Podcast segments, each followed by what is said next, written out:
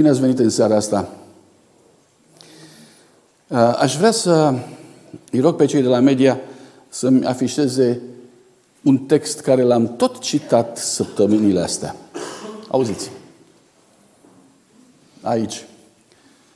Um, el va rosti vorbe de hulă împotriva celui prea înalt. Haideți să vedem. Va supri pe Sfinții celui prea înalt. Se va încumeta să schimbe vremurile și legea. Sfinții vor fi dați în mâinile Lui și va face ce vrea cu ei, timp de o vreme, două vreme și o jumătate de vreme. Și oprim textul. Bun. Și acum vă rog să vă gândiți cu mine. Ce părere aveți dacă ar fi o instituție care prin puterea ei ar schimba legea lui Dumnezeu? Nu în totalitate, pe aici, pe acolo, o poruncă sau poate două. Ce părere aveți? Cum ați numi eu?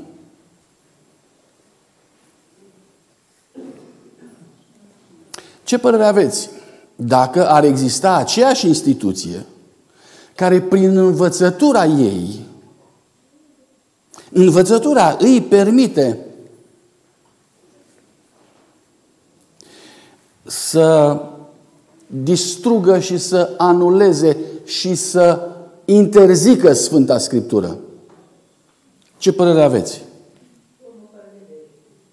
Cum o numiți? Trei. Ce părere aveți dacă această instituție religioasă fiind,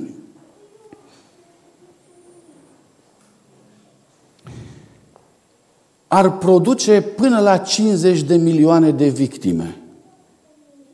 Oameni omorâți, condamnați la moarte pe o perioadă de timp. Încă o dată, cât? Două Românii. Două Românii șterse de pe fața pământului. Cum aș numi eu? Cum aș numi această instituție? Merg mai departe. Cum aș numi această instituție a cărei învățătură îi permite să falsifice documente, să inventeze lucruri, să oficializeze neadevăruri sau minciuni pe o perioadă destul de lungă și să numească toată aceasta ca fiind tradiție. Cum o numiți? Eu nu vreau să spun acum că orice tradiție este minciună. Dar v-am dat un exemplu vis-a-vis de scrierile pseudo-isidoriene, care sunt clar falsuri, tolerate de o instituție religioasă. Cum aș numi această instituție? Poftiți?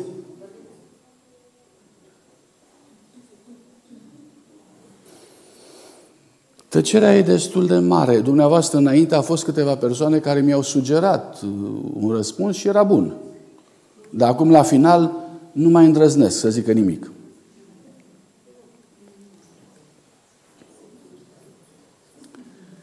Luther s-a ridicat vis-a-vis de instituția în care era el, instituția religioasă, și a vrut să reformeze biserica lui datorită faptului că a descoperit în ea o mulțime de lucruri care trebuie schimbate și reformate. Cum de a ajuns la concluzia respectivă? Pentru că între timp, cu vreo șapte ani de zile înainte, găsise sau descoperise Scriptura. A descoperit-o în zidurile mănăstirii augustiniene unde studia el.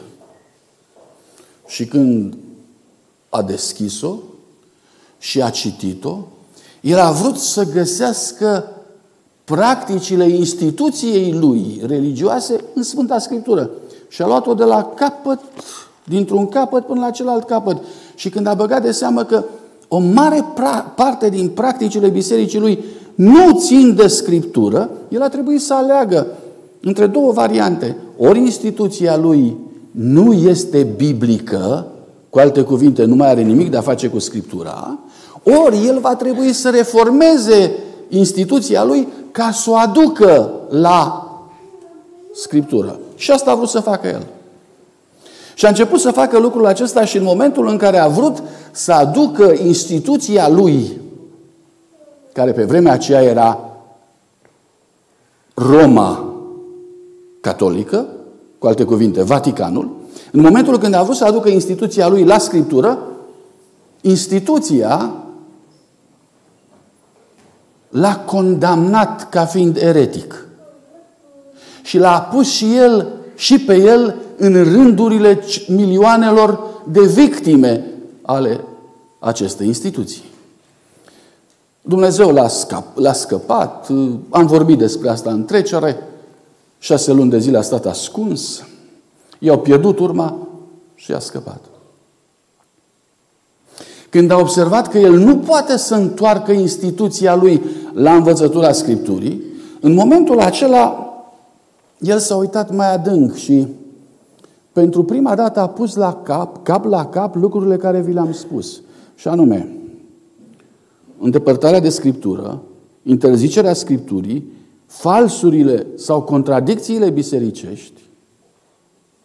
Apropo, în jurul anului 1100 a existat un călugăr pe nume Abelard, care a scris o carte pe nume Sic et Non, ceea ce înseamnă da și nu.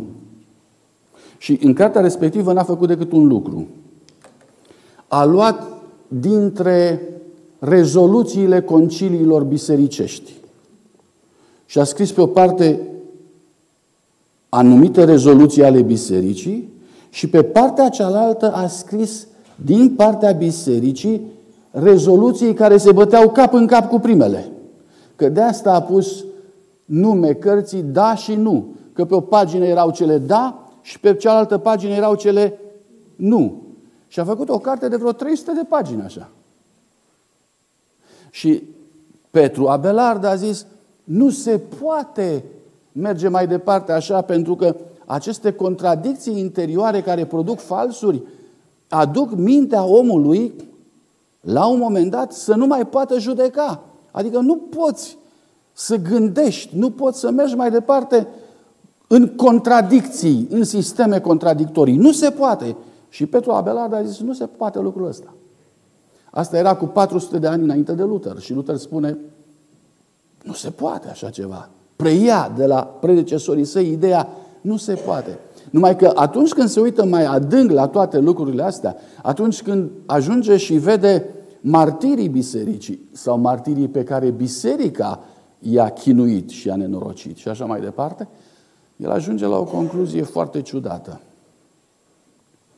Scrie prietenilor lui, scrie cam așa, zice, vă rog frumos, ajutați-mă să nu cred că în scaunul pontifical de la Roma s-a așezat anticristul. Zice el, ajutați-mă să nu cred treaba asta.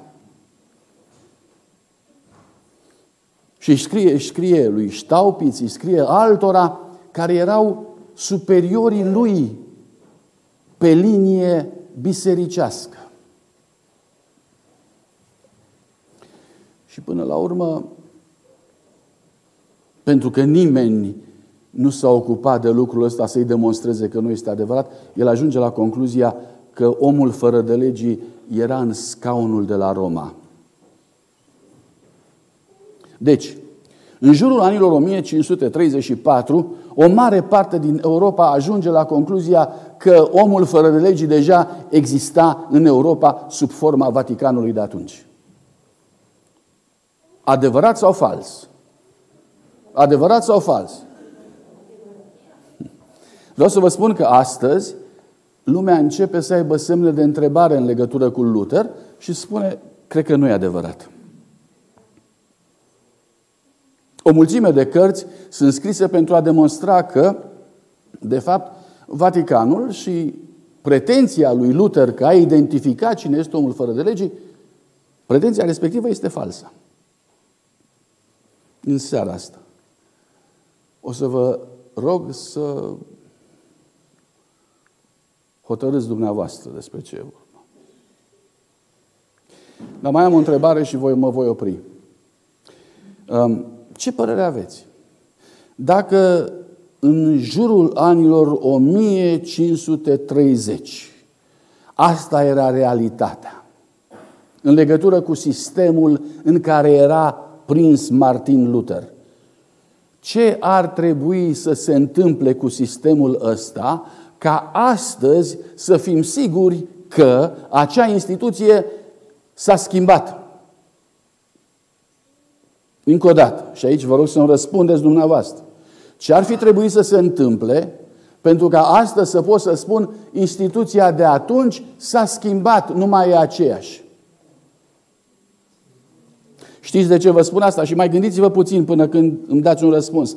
Pentru că zilele trecute, mă rog, anii trecuți, Papa Francisc a mers și și-a cerut iertare creștinătății în legătură cu greșelile trecute. Întrebarea mea este, s-a schimbat? Păi pe ce vă bazați? Încă o dată, aici este întrebarea mea. Ce ar fi trebuit să se întâmple pentru ca să nu mai fie aceeași?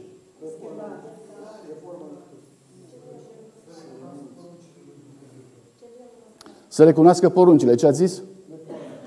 Trebuia să fie avut loc reforma. Foarte interesant lucrul ăsta. În Biserica Catolică s-au încercat foarte multe reforme administrative. Reforma lui Luther a fost singura reformă teologică care a pornit, a luat avânt și care trebuie dusă la capăt. Rețineți, care trebuie finalizată. Deci ce ar, ce ar fi trebuit să se întâmple? Încă o dată?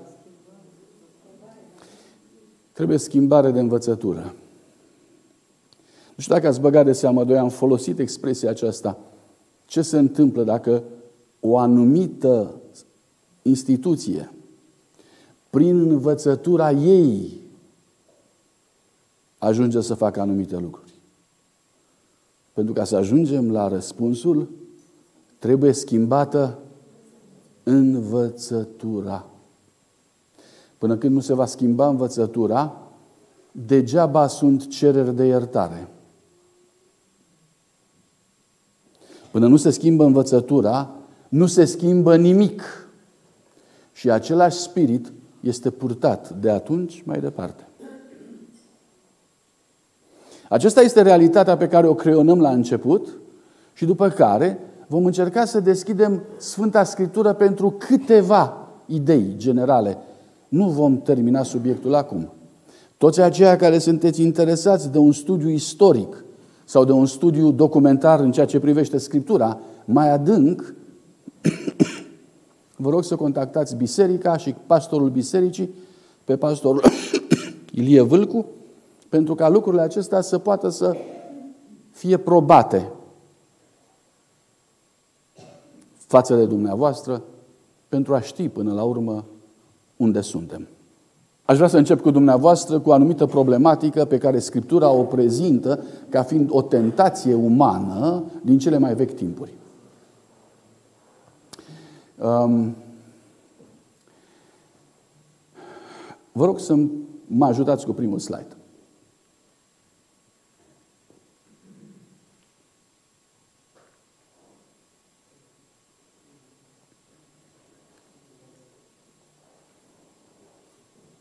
Da. Vă mulțumesc.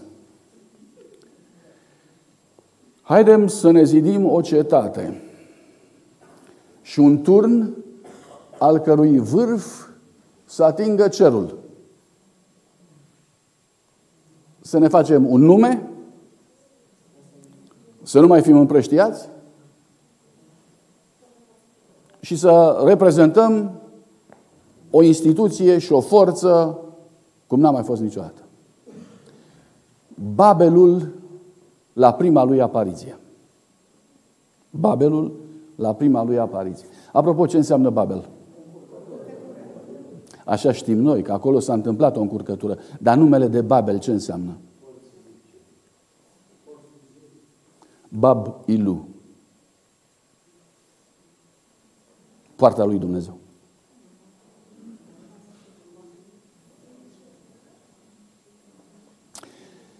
Pentru cei ce vreți să știți mai mult, e foarte interesant. Turnul Babel sub formă de zigurat.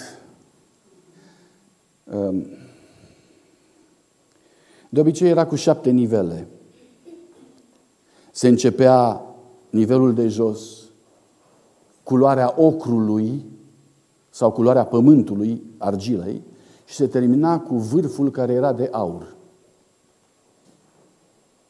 Vârful era de aur, următorul segment sub vârful de aur era de argint, apoi de aramă și jos era pământul.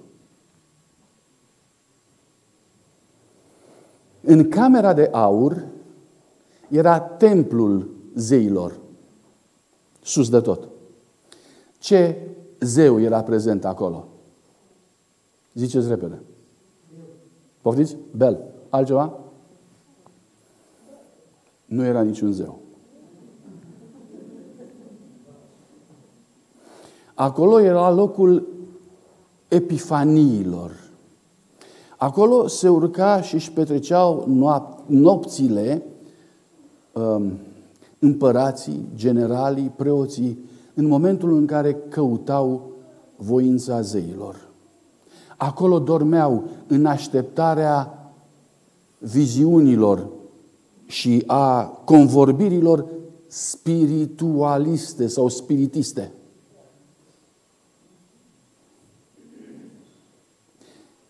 ultima încăpere era considerată ca fiind poarta zeilor. Între două universe. Acolo era punctul de întâlnire. Vă rog să observați, um, să ajungem până la cer. Acolo era locuința zeilor, să stăm de vorbă cu ei, să ne întâlnim. Acolo era punctul de întâlnire. Din cauza asta, Babelul poartă denumirea de poarta cerului. Până în ziua de astăzi, în literatura paranormală sau de science fiction, se vorbește despre universe paralele. Știți? Universul acesta are un alt univers paralel cu el.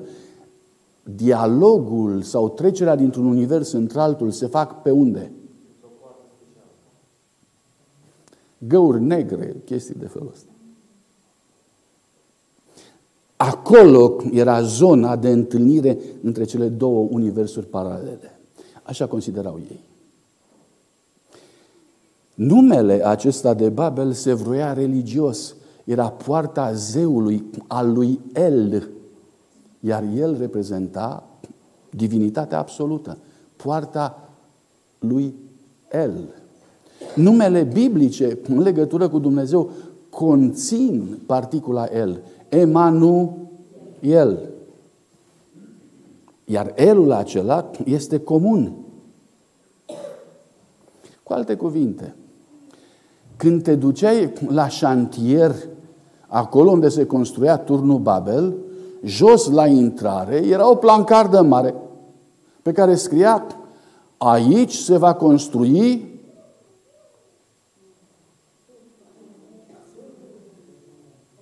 un loc de închinare pentru Dumnezeu, pentru El.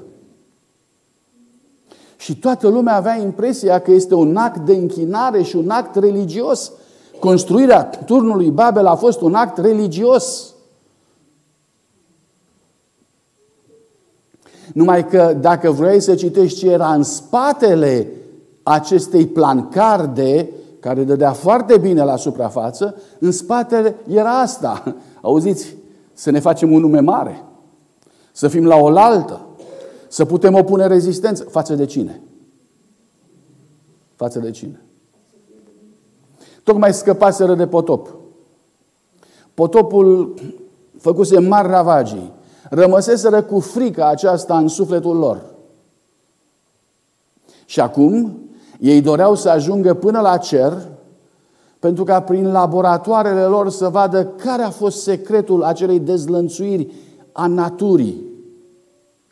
Și când vorbesc despre natură, nu mă pot opri să nu mă gândesc la termeni folosiți astăzi în care se vorbește despre mama natură, că din nou natura este supărată pe noi, că din nou trebuie să facem ceva pentru ca altă dată a fost potopul, acum ce este? Încălzirea globală, sigur că da. Și din nou să vedem ce se întâmplă.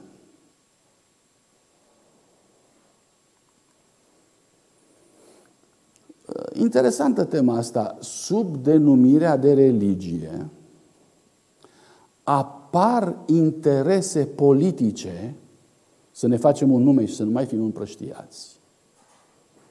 Și de asemenea, lucrul acesta conține în sine ideea de globalizare pe toată fața pământului.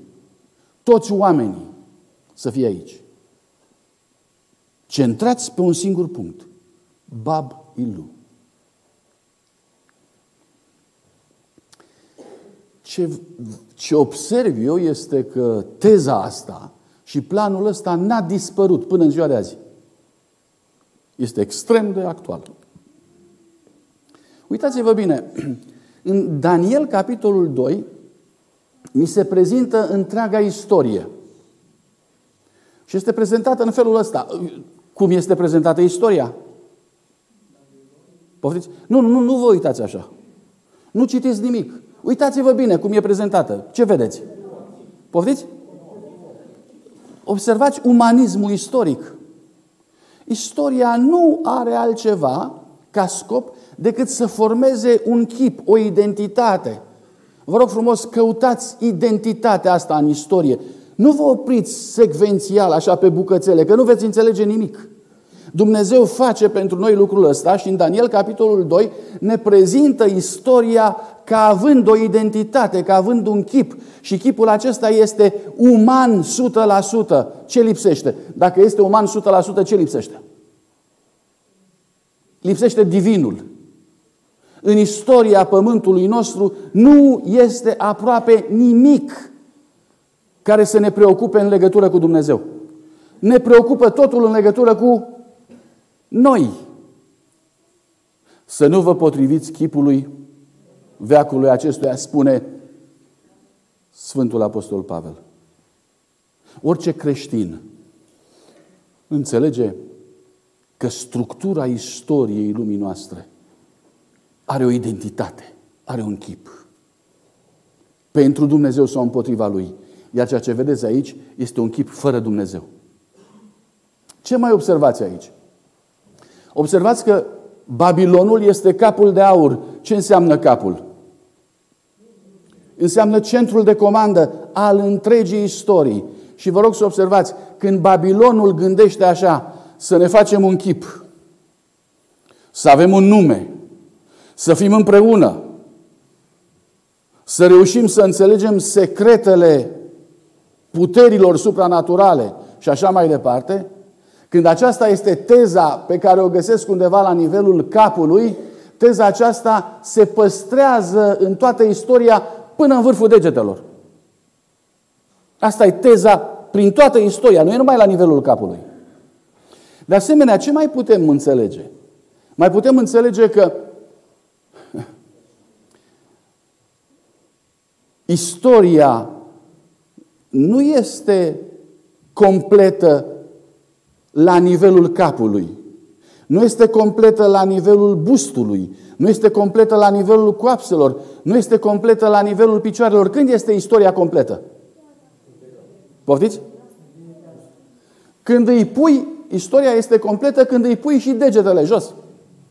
Când îi pui degetele, abia atunci chipul stă în picioare. Până atunci nu. Fiți atenți un lucru. Din punct de vedere profetic, noi îi punem degetele. Cele 10 degetele, cele 10 degete sunt împărțirea europeană, împărțirea statelor europene în ziua de astăzi. Nu vorbim de asta. Vi-o spun doar așa ca titlu informativ. Când noi punem degetele în ziua de astăzi, abia acum chipul stă în picioare. Abia acum suntem față în față cu toată istoria. Până acum nu. Cu alte cuvinte, Suntem în momentele unei mari sinteze. Chipul stă în picioare în zilele noastre. Haideți să citim puțin cum prezintă Sfânta Scriptură marea sinteză. Apocalips 13 cu 1. Apoi am stat pe nisipul mării, am văzut ridicându-se din mare o fiară cu zece coarne, șapte capete, din nou acele zece degete sau zece coarne, același lucru. Pe capete avea zece cununi împărătești. Este vorba de puteri politice care au putere de a conduce. Da? Pe capete avea nume de hulă. Este clar că puterile respective nu sunt puteri care sunt pentru Dumnezeu. Ele hulesc, ele sunt împotriva lui Dumnezeu. Fiara pe care am văzut-o semăna cu un leopard, avea labe de urs, o gură ca de leu. Ce vă sugerează lucrul ăsta? Poftiți? Ce vă sugerează? Leopard plus urs plus leu. Ce vă sugerează?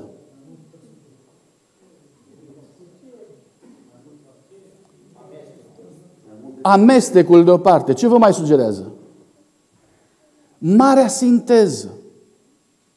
Acum, lucrurile care au fost separate se adună împreună și formează împreună ceva ce nu s-a mai pomenit, ce nu s-a mai văzut. Zice, balaurul i-a dat puterea lui, scaunul de domnie și o stăpânire mare. Se pare că cine e balaurul aici? După cei ce ați citit Apocalipsul și știți, cine e balaurul? Zice stare. Satana. Se pare că Satan este extrem de interesat în această sinteză, pentru că i-a dat puterea lui, i-a dat scaunul lui de domnie, i-a dat o stăpânire, ce fel de stăpânire? Globală.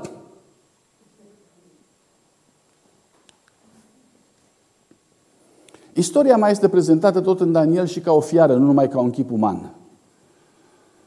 Atunci când este vorba de relația istoriei cu poporul lui Dumnezeu, istoria are funcție de fiară. Istoria a prigonit poporul lui Dumnezeu. Istoria a vărsat sângele poporului lui Dumnezeu.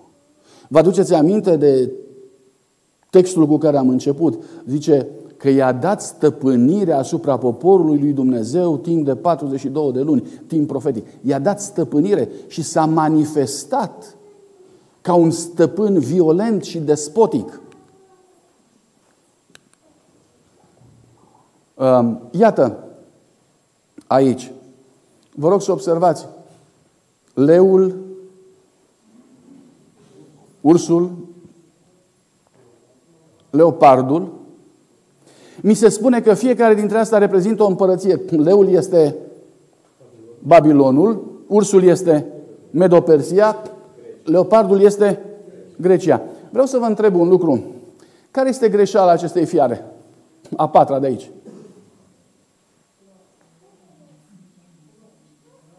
În ce constă greșeala? Ziceți. Aici, aici, fiara nu reprezintă marea sinteză. Aici fiara nu are elementele dinainte. Încă o dată. Da? În Apocalips 13 spune că fiara asta de aici ar trebui să fie gură de leu, labe de urs și trupul ar trebui să fie de leopard. Cu alte cuvinte, aici apare marea sinteză. Când? La final. Eu am spus că e o greșeală. Nu e o greșeală. Asta este viziunea lui Daniel. Dar Apocalipsul preia toată viziunea aceasta și surprinde momentul acesta de marea sinteză, marea recapitulație. Vreau să vă spun un lucru. Trăim timpul ăsta. tu și cu mine. Trăim vremea de mare sinteză. Marele echip stă în picioare acum când îi se pun degetele jos. Marea realitate de aici, marea sinteză, se întâmplă în momentul acesta când pe străzile civilizației mele se ridică Babilonul, se ridică Babilonul cu bogăția lui, se ridică sistemul legal medo-persan, se ridică forța Romei. Toate.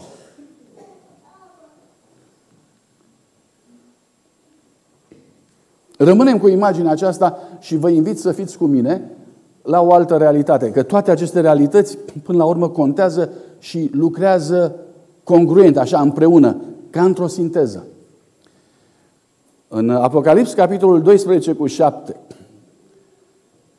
în cer s-a făcut un război. Mihail și îngerii lui s-au luptat cu balaurul. Balaurul cu îngerii lui s-au luptat și ei, dar n-au putut birui și locul lor nu li s-a găsit în cer. Și balaurul cel mare, șarpele cel vechi, numit diavolul și satana, care înșela din nou sistemul acesta de globalizare a unui fenomen mincinos. A? Cel care înșela întreaga lume a fost aruncat pe pământ și împreună cu el au fost aruncați și îngerii lui. Ce se întâmplă? Războiul din cer, care a început odată despre care n-am vorbit mare lucru până acum, dar marea majoritate a dumneavoastră știți, cei care nu știți, vă rog să cercetați, războiul care a început în cer s-a mutat unde? Pe pământ. Pământul devine în felul acesta teatrul marei lupte între Balaur și Mihail sau Isus Hristos. Citind mai departe. Și am auzit în cer un glas tale care zicea, acum a venit mântuirea, puterea, împărăția Dumnezeului nostru și stăpânirea Hristosului Lui. Din ce cauză? Pentru că pârâșul fraților noștri care zi și noapte îi pâra înaintea lui Dumnezeu a fost aruncat jos. Ă, ce s-a întâmplat? De ce a venit mântuirea? Războiul s-a mutat jos, iar cerul a fost eliberat de această catastrofă. În cartea lui Zaharia îl găsiți pe marele preot Iosua, care stă într-un complet de judecată și lângă el stă marele învinuitor, pârâșul fraților lui, care era satana și care îl acuza înaintea lui Dumnezeu. Ei bine, aici textul spune, s-a terminat cu această situație. Satan nu mai acuză. Din ce cauză? Ă, ajutați-mă, de când Satan n-a mai putut acuza pe poporul lui Dumnezeu? De când?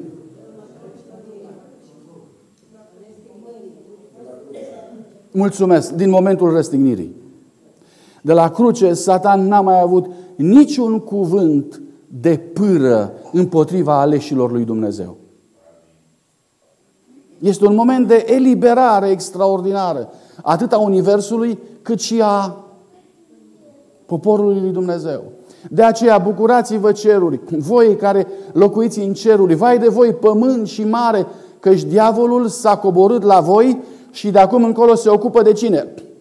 De voi, cu o mânie mare, fiindcă știe care puțină vreme. De, de ce știe Satan care o puțină vreme? Poftiți? Dar din ce cauză? De când a început Satan să știe că zilele lui, lui sunt numărate? De când? Din nou de la cruce. Textele astea două fac referire la momentul în care Iisus Hristos a strigat pe cruce, s-a isprăvit. Și când s-a isprăvit, întregul acces al lui Satan la cer a fost tăiat. Și de asemenea, el și-a dat seama că numele lui sunt, zilele lui, lui sunt numărate. Cele două lucruri s-au întâmplat atunci. Dar uh, să nu uităm că după cruce, mânia lui a fost și mai mare ca înainte, iar noi suntem sub mânia lui intensă. Deci, ce ați observat? În textul dinainte, Satan a fost luat din cer și aruncat pe pământ datorită crucificării Domnului Isus Hristos. Uitați-vă textul acesta care vi-l pun înainte, Roman, capitolul, iertați-mă, Daniel 8 cu 9. Se spune că cornul mic s-a mărit nespus de mult, spre miază zi, răsărit spre țara cea minunată. S-a înălțat până la oștirea cerurilor.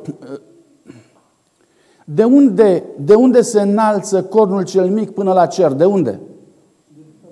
De pe pământ. Deci prima imagine a fost, Satan a fost aruncat la pământ și de aici, de la pământ, el se înalță de data aceasta și ajunge până unde? Până în cer. Textul următor spune s-a înălțat până la oștirea cerurilor, a doborât la pământ o parte din stele. În versetul 11 s-a înălțat până la căpetenia oștirii care reprezintă Domnul Isus Hristos, i-a luat jerfa necurmată, i-a surpat locul locașului său cel sfânt. Nu traduc totul, nu traduc totul de data aceasta că nu avem timp, dar vă rog să observați direcția. Ce a făcut Satan de aici, de la nivelul pământului acestuia? A bombardat cerul cu acuzații. A bombardat cerul cu pretenții. Păcatele care se săvârșeau aici pe pământ, în tot timpul, a fost azvârlite asupra lui Dumnezeu. Iar oamenii l-au perceput pe Dumnezeu așa cum a vrut Satan.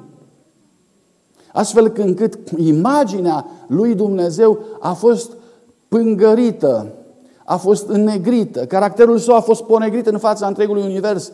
Oamenii, în loc să-L iubească pe Dumnezeu, s-au temut de Dumnezeu, au fugit de Dumnezeu.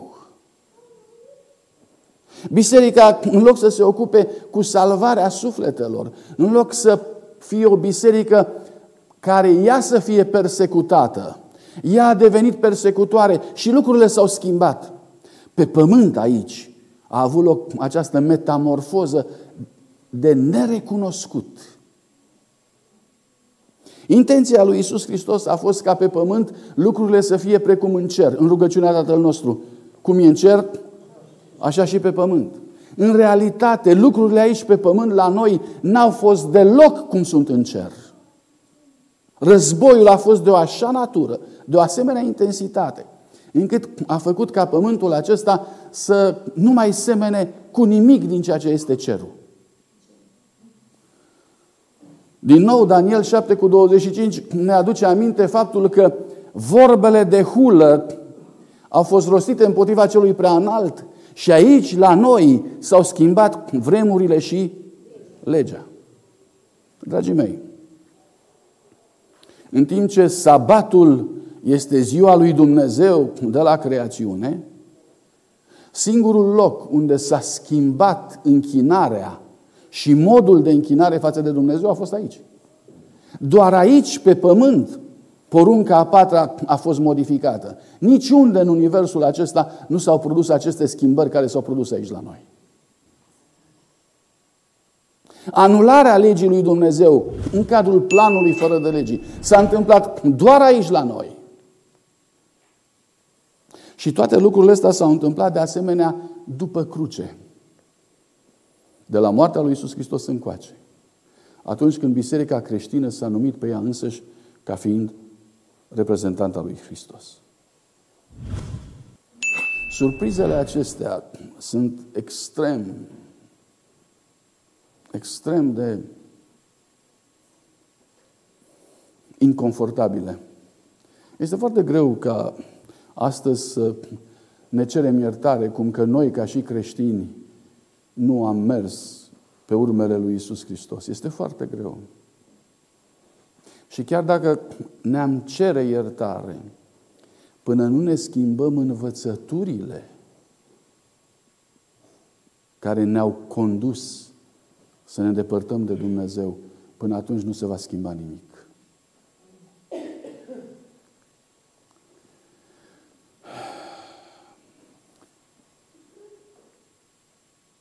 Ca și la Babel, și după cruce s-a produs un front împotriva lui Dumnezeu, care a avut un caracter global. Vreau să mă urmăriți. Apocalips 13, și-a deschis gura, urmăriți galbenul, împotriva lui Dumnezeu, i-a hulit numele, cortul, pe cei ce locuiesc în cer, apoi i s-a dat să facă război cu sfinții, să-i biruie, I s-a dat stăpânire peste orice seminție, orice norod, orice limbă, orice neam și toți locuitorii pământului îi se vor închina. Situația este globală. Același lucru, aceeași, aceeași încercare de a globaliza această tendință împotriva lui Dumnezeu. Este surprinzătoare și la Babel și și aici. De asta vă spuneam, istoria întreagă poartă această tendință asupra ei. De la Babilon, care este capul, până jos când se așează degetele. E aceeași teză. Că este biserica lui Constantin cel Mare, că este Sfântul Imperiu Roman de neam german, că este ce vreți dumneavoastră. Sau că este sau va fi noua societate globalizată care se, urmează, se urmărește acum, e același gând.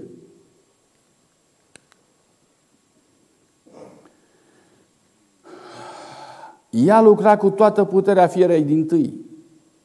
Făcea ca pământul și locuitorii lui. Cât? Cine? Câți?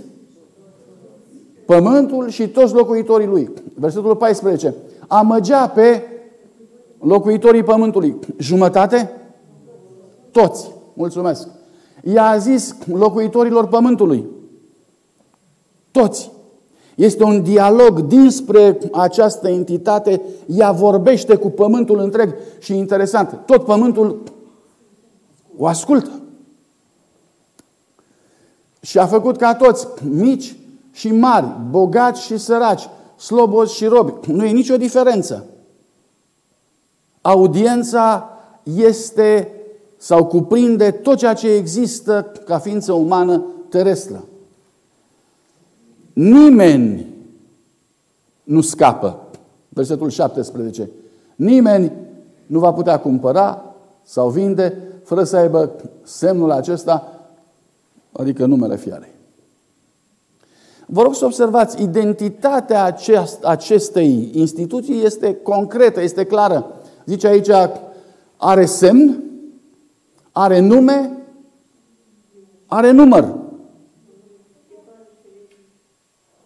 Și aici spune, ultima parte, este un număr care poate să fie înțeles și recunoscut de către ființa umană. Nu este un mister în așa fel încât nimeni să nu-l poată pricepe. Este accesibil. Um, încă o dată. Uneori vorbim despre anticrist ca despre o fata Morgana care nu se vede sau când este să se vadă, se îndepărtează, nimeni nu poate să știe cine este. Nu e adevărat. Aici spune, există semne, există numele, există numărul ei. Înțelegeți de ce Luther la un moment dat a fost extrem de liber și a spus, domnule, ă, dacă așa se întâmplă în Biserica lui Isus Hristos, înseamnă că trebuie să fie celălalt Hristos. Adică dacă Uh, Biserica lui Isus Hristos persecută, dacă Biserica lui Isus Hristos uh, ascunde Scriptura, dacă Biserica lui Isus Hristos face falsuri, dacă asta este situația, asta nu seamănă deloc cu caracterul lui Isus Hristos. Și Luther spune, după roadele lor îi cunoașteți. Deci dacă astea sunt roadele, trebuie să fie, trebuie să fie celălalt. Cel fals. Acum, față de această putere care are specificul acesta religios și despre care am spus că este identificabilă, Apocalips 17 cu 17 spune un lucru. Dumnezeu a pus în inimă, le-a pus în inimă să aducă la îndeplinire planul lui, și anume să se învoiască de plin ca să dea fiarei stăpânirea lor împărătească. Cum înțelegeți asta? Cine sunt cei ce se învoiesc? Cei ce au coroană împărătească. Cine sunt cei ce au coroană împărătească? Și dacă vă duceți puțin înapoi, erau cele zece coarne care aveau coroane asupra lor. Reprezintă puterea politică. Și observați, politicul se va strânge, va sta de vorbă să ofere toată puterea lor cui?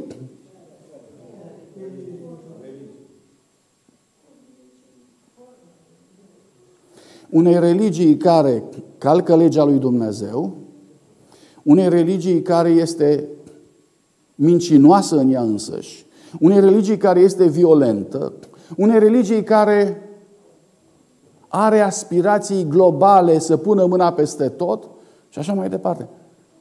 Um, ceea ce face Dumnezeu aici este că dă la o parte o perdea pentru a vedea că dincolo de perdeaua aceasta se coc, se plămădesc niște lucruri la care nu ne-am așteptat, care ne surprind. Dar trăim într-o vreme în care politicul se pare că nu mai poate să țină în frâu masele de oameni. Capitalele lumii sunt pline de, rev- de revolte și de proteste. Parisul este în flăcări. Astăzi, spre exemplu, da? Israelul, Ierusalimul a fost uh, sub proteste până mai săptămâna trecută. Ele, ele, frământările neamurilor devin din ce în ce mai puternice. Și pentru că politicul este discreditat, pentru că se spune că nu există până la urmă ceva mai neonest decât politicul, din cauza aceasta va trebui să se schimbe politicul cu ceva, cu altceva. Și profeția ne spune ce se va întâmpla. Politicul va ceda puterea lui împărătească cui? Unui element religios cu experiență politică, cu autoritate politică, cu autoritate asupra milioanelor de oameni.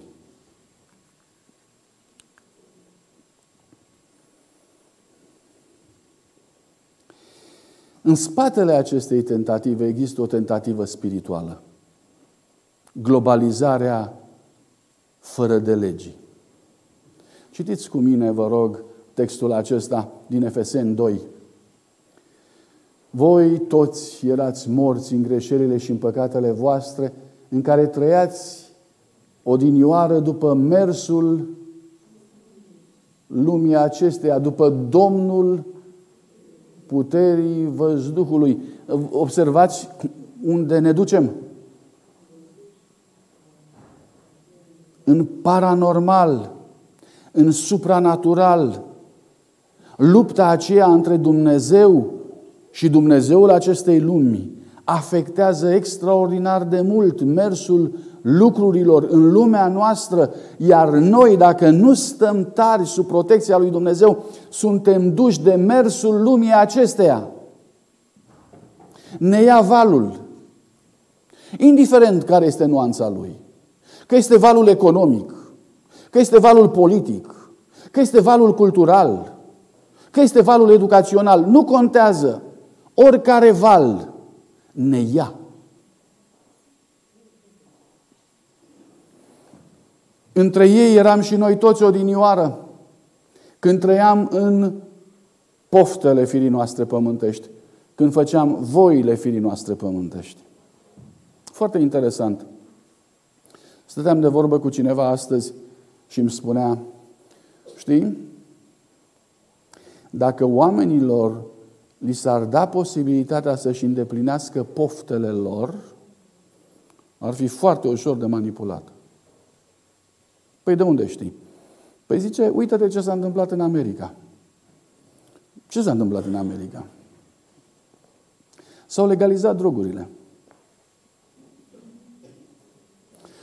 Și omul nu mai are nevoie de mâncare, nu mai are nevoie de să iasă afară să se plimbe. El stă în casă și consumă marihuană pentru recreație, opiu pentru recreație, alte pastile de tot felul.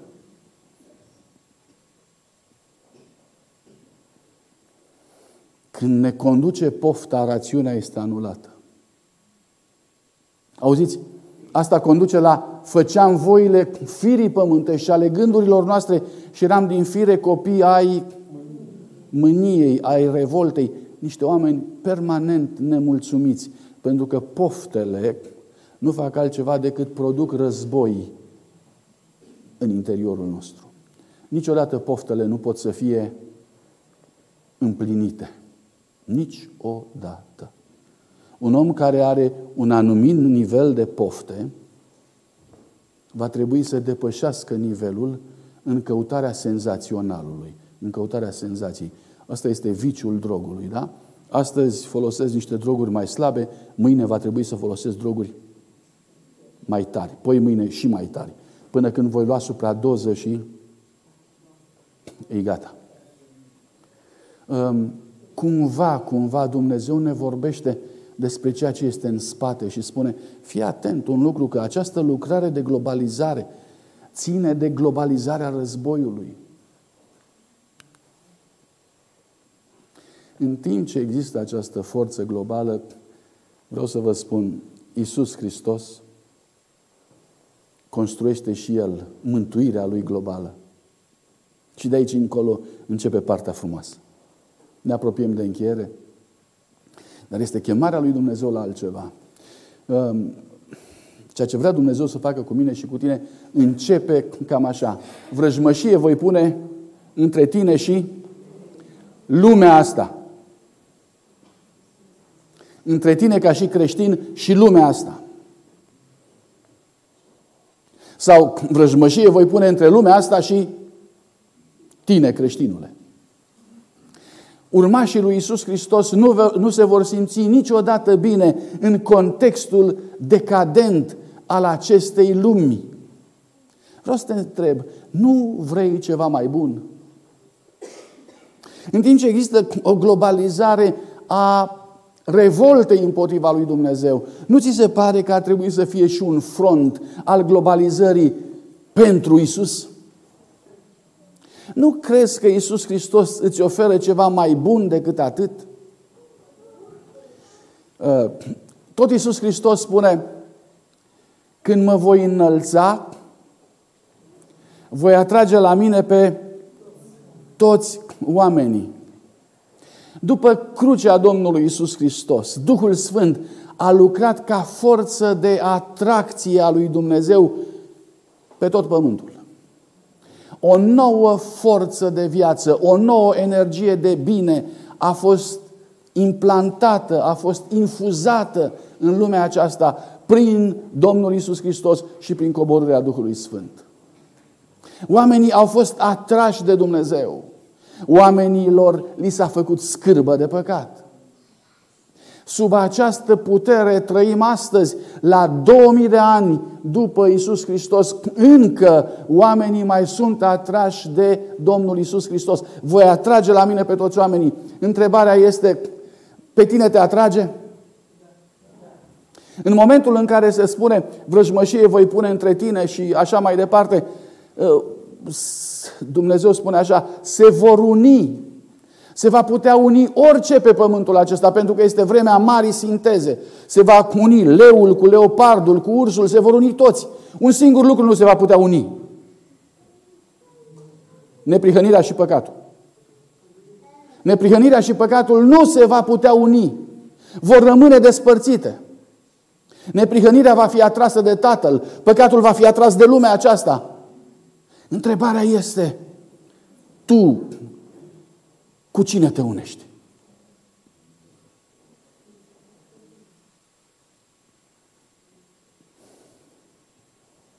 Mai departe, Domnul Iisus Hristos spune, nimeni nu vine la mine dacă nu-l atrage Tatăl. O altă întrebare. Dacă ești aici și dacă ai venit cu inima deschisă să-L cauți, înseamnă că te atrage. Fii fericit. Încă o dată. Fii fericit. Dacă simți, dacă simți nevoia după așa ceva, înseamnă că te atrage Tatăl. E o șansă extraordinară.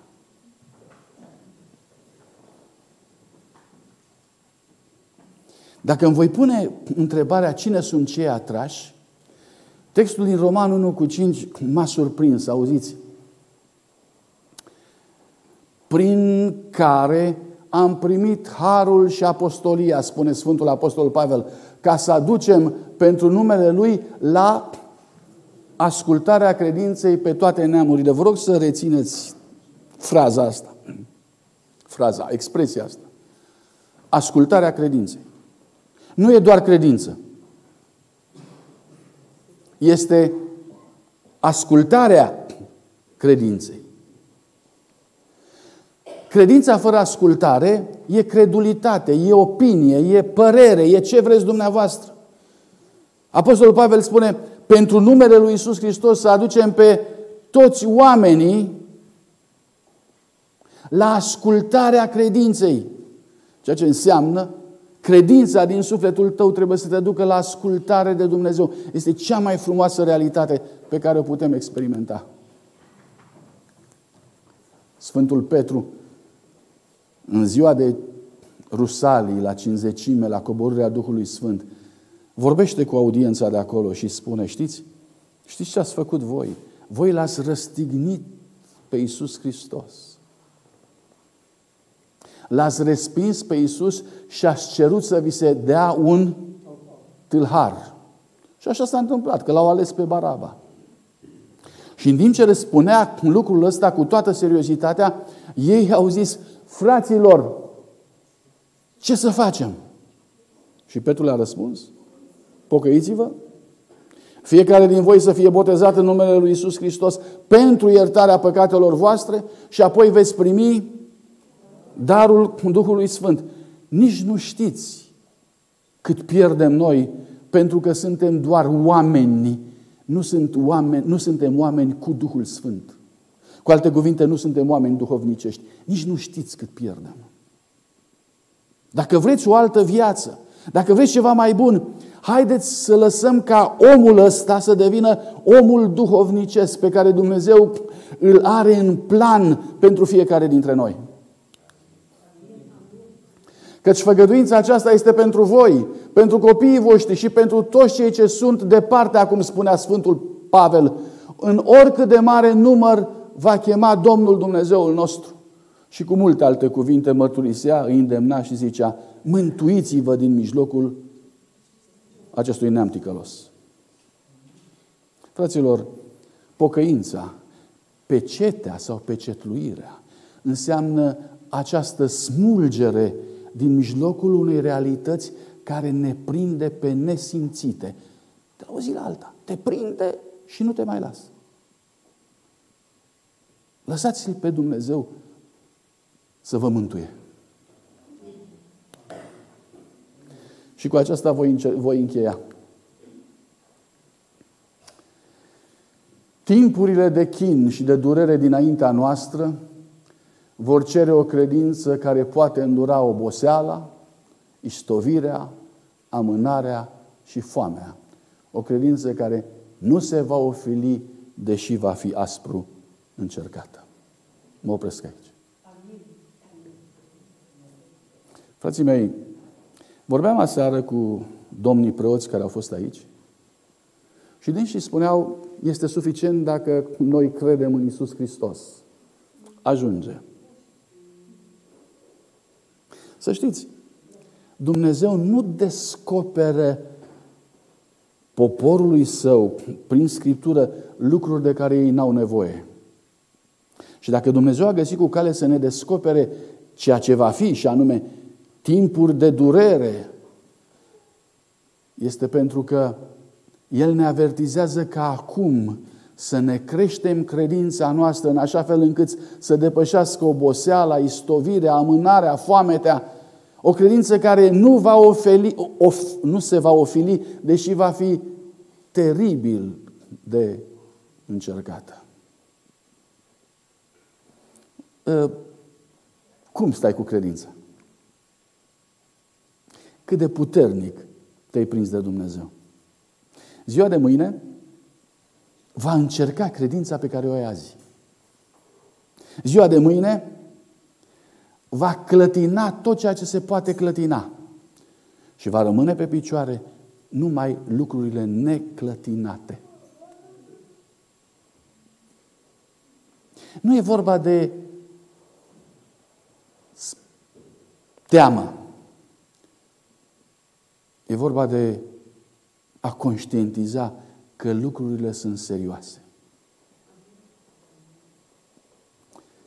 Dacă lucrurile stau așa, și dacă suntem în mijlocul unui ev aprins, cum spunea Eminescu, oare n-ar trebui să fim noi înșine niște oameni altfel decât am fost până acum? Haideți să cerem de la Dumnezeu o crotire, putere. Și aș vrea să vă invit. Dacă lucrurile acestea totuși vă conștientizează și ne dăm seama de faptul că alegerile de astăzi vor fi foarte puternic încercate mâine, cred că ar trebui ca rugăciunea noastră să fie foarte puternică. Mijlocirea noastră ar trebui să fie fără întrerupere. Și atenția noastră în legătură cu planurile lui Dumnezeu ar trebui să fie foarte bine direcționată. Dacă este cineva care în seara asta vrea să își predea sufletul înaintea lui Dumnezeu în condițiile astea de criză, de durere, de naștere a unei alte direcții în viața noastră, care nu întotdeauna este simplă, atunci vă voi invita să vă rugați. Vă voi invita să strigați. Vă voi invita să ziceți amin. Vă voi invita să fiți aceia care să fiți gata să pășiți cu Dumnezeu înainte, un pas, doi, trei, câte vă cere El sau câți vă cere El. Haideți să ne rugăm.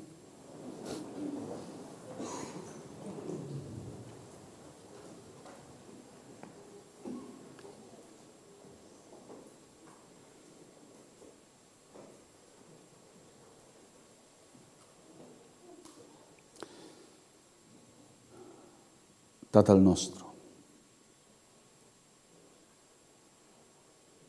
În numele scump al Domnului Isus Hristos,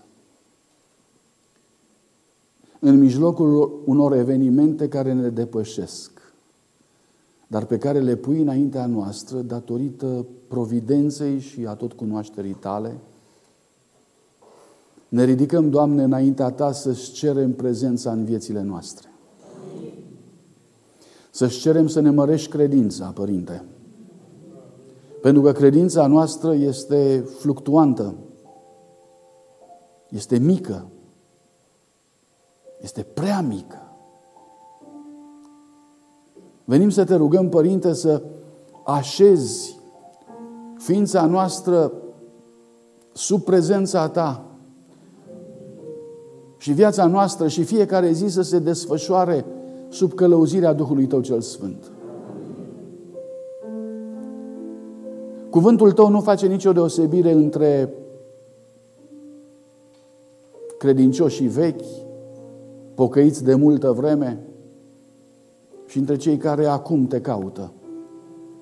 Chemarea ta este generală. Chemarea ta este adresată tuturor încă o dată pentru a folosi timpul și ziua de azi care să ne întoarcă la Tine. Doamne, înțelegem că lupta nu este doar spirituală. Lupta pornește de la nivel spiritual, dar se va materializa în curând în împărțirea lumii acesteia în două. Te rugăm frumos, ia-ne pe fiecare și ajută-ne să stăm în tabăra Ta. Cuvântul Tău, Doamne, să ne conducă. Cuvântul Tău să ne apere. Cuvântul Tău să ne însuflețească. În legătură cu persoanele care au venit aici în căutarea de cuvânt și de adevăr. Doamne, astăzi n-am făcut altceva decât am deschis o ușă. Te rog să-i ajut să intre. Să cerceteze ei. Să te cunoască ei. Să te întâlnească ei și viața să le fie luminoasă și bucuria să le umple sufletul și mântuirea ta să aducă în viața lor certitudinea binelui și triumful cuvântului tău. Indiferent de ceea ce se va întâmpla, indiferent de strategiile rele care se plămădesc undeva în umbră, Ajută-ne, Doamne, ca conștienți fiind, să ne îndreptăm fața către Tine cu toată puterea noastră. Fă să înțelegem că Tu ești singura noastră opțiune autentică. Ajută-ne să alegem viața și nu moartea, binele și nu răul, neprihănirea și nu păcatul. Și ajută-ne, Doamne, ca exercițiul nostru spiritual să fie împreună cu Tine. Doamne, ni multe nevoile. Te rugăm frumos să binecuvintezi locul acesta, localitatea aceasta. Doamne, sunt convins că ai mulți oameni în această localitate pe care îi iubești și care te iubesc. Fă ca acest cuvânt să le bată în poartă. Acest cuvânt să le bată în suflet. Ajută-ne, Doamne, să înțelegem cât de mult vezi tu realitatea lumii noastre, cât de mult o cunoști și cât de autentică este chemarea ta spirituală pentru a ieși din mijlocul acestei vremi ticăloase pe care o trăim. Fă, Doamne, să facem lucrul acesta cât mai repede. Hotărâți să nu ne mai întoarcem niciodată înapoi. Hotărâți, Doamne, spre o altă direcție. Ne oprim aici cu cuvintele rostite și te invităm pe tine, Doamne, să continui rugăciunea noastră și să ne dai mai mult decât cerem sau am gândit noi, în conformitate cu harul Tău și cu îndurarea Ta cea mare. Prin Domnul Isus te-am rugat. Amin.